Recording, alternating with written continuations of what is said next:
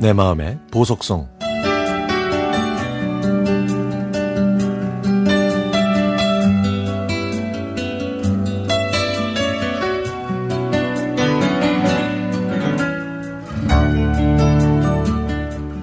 저는 어려서부터 라디오를 참 좋아했습니다.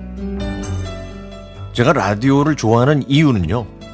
일을 하면서 들을 수 있다는 거죠.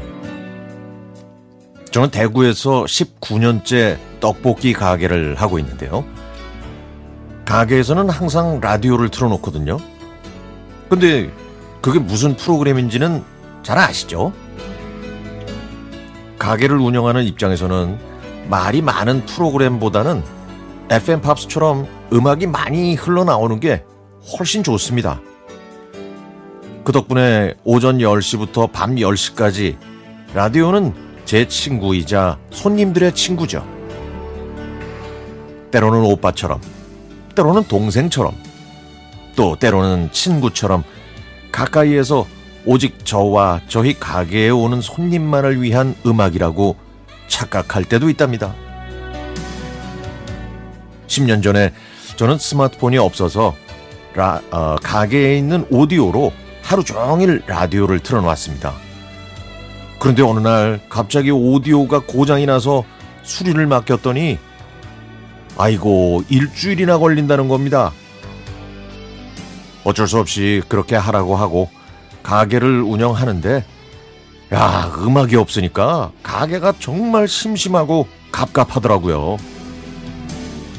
제 의욕은 떨어지고 에너지는 금방 방전되는 것 같았습니다. 또 가게에는 컴퓨터도 없을 때라 마냥 기다릴 수만은 없어서 수리하는 아저씨한테 전화해서 가능한 한 빨리 좀 고쳐달라고 재촉을 했죠. 라디오가 없으니까 너무 심심하고 힘들다고 엄살을 부리면서요.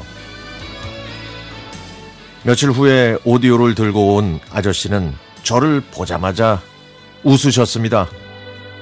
저는 고마워서 아저씨께 떡볶이와 어묵, 순대, 만두까지 가득 담아서 포장해드렸죠.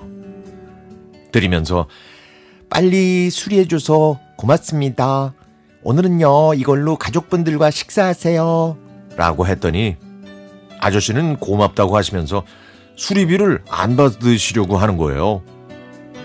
그래서 저는 이건 수리비와 상관없이 제 고마움의 표시라고 했더니 아저씨는 아니 이렇게 라디오를 좋아하는 분은 처음 봤다면서 자기도 일할 때 라디오를 자주 들어봐야겠다며 얘기했습니다. 아저씨가 가고 나서 설레는 마음으로 라디오를 딱 트는 순간 라디오에서는 라디오 가가가 흘러나왔습니다.